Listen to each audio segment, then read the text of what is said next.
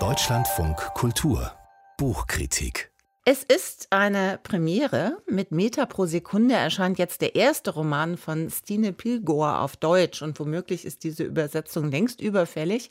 Denn mit ihren insgesamt drei Büchern ist die Dänin zu Hause in Dänemark erstens sehr erfolgreich und zweitens mehrfach ausgezeichnet.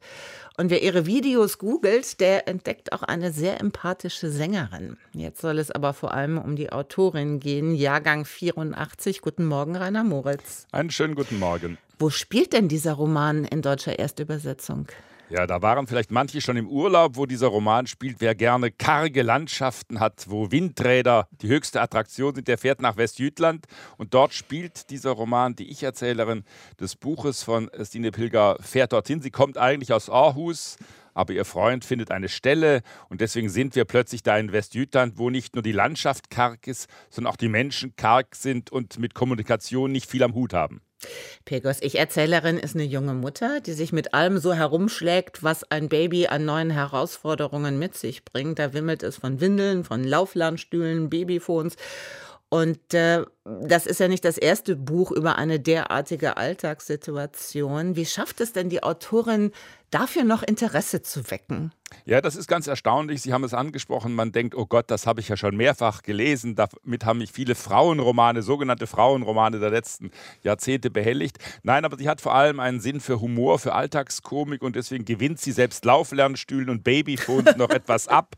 Die Tagesmutter muss gefunden werden. Das ist eine ganz wichtige Geschichte. Man hat nicht das Gefühl, dass man sich eine Tagesmutter sucht, sondern man bewirbt sich quasi bei einer Tagesmutter, weil die wird zur wichtigsten Person, weil die Erzählerin möchte einen Beruf ergreifen. Sie möchte mehr als nur sich um das Kleinkind kümmern. Und ein sehr schöner Nebenstrang dieses Romans ist, dass die Erzählerin sich nicht nur mit Babyphones auseinandersetzt, sondern sie will den Führerschein erwerben, ist dafür aber gänzlich ungeeignet und braucht sage und schreibe siebenundachtzig zermürbende Fahrstunden, bis sie den Führerschein quasi auf dem Gnadenweg erhält, damit Parkplatz Peter, so heißt ihr Fahrlehrer, wenigstens Ruhe vor ihr hat.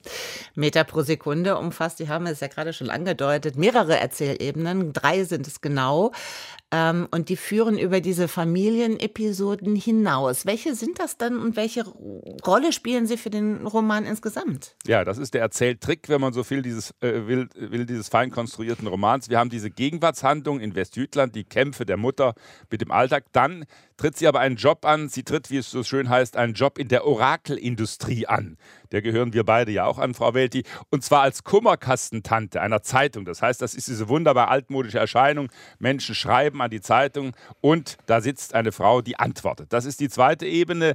Diese Briefe, die dort antreffen und die sehr eigenwilligen, sehr witzigen Antworten, die mit dem Thema oft gar nichts zu tun haben. Und die dritte Ebene, das hat mit dieser Heimvolkshochschule zu tun. Das ist ja eine sehr typisch dänische Einrichtung. Und da gibt es auch das Gesangbuch, ein Buch, das mittlerweile sechshunderteins Lieder umfasst. Das sind alle möglichen Lieder von den klassischen dänischen Volksweisen bis hin zu Morning Has Broken von Cat Stevens. Und neun dieser Lieder werden nun eingesetzt. Die werden neu getextet von äh, der Ich-Erzählerin. Und das ist, wenn man so will, die dritte dritte Ebene dieses Romans. Jetzt haben Sie mir aber einen ziemlichen Ohrwurm ins Ohr gesetzt. Morning Has Broken, ja. ja, das passt ja auch gut.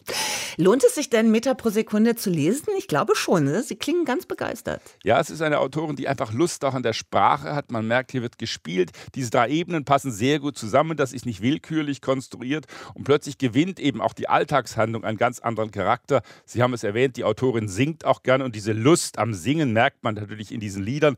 Da hat der Übersetzer Hinrich Schmidt-Henkel übrigens hart gearbeitet. Er hat nämlich ein paar Lieder ersetzt, die ihm nicht bekannt genug schienen, dänische Lieder, und hat sogar zu Helene Fischer Atemlos durch die Nacht gegriffen. Das kommt, im Original nicht vor, das kommt im Original nicht vor. Ich bin auch nicht sicher, ob das die allerbeste Idee war des Übersetzers, aber diese drei Ebenen verleihen diesem Roman einen ganz anderen Charakter. Sie ergänzen sich wunderbar und man bekommt am Schluss, und das ist ja auch ganz wichtig, Lust, sogar dieses Westjütland mal wieder zu besuchen. Da könnte es ja doch vielleicht ganz erholsam sein.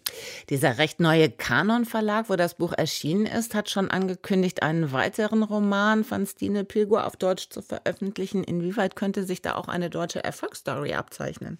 Ich glaube, dieser Roman bringt alles mit, weil er eben Charme hat, er hat Witz und er hat eine ganz eigenwillige Menschenfreundlichkeit, wenn man das mal so altmodisch sagen darf. Das gelingt dieser Autorin, deswegen bin ich auf weitere Bücher sehr gespannt.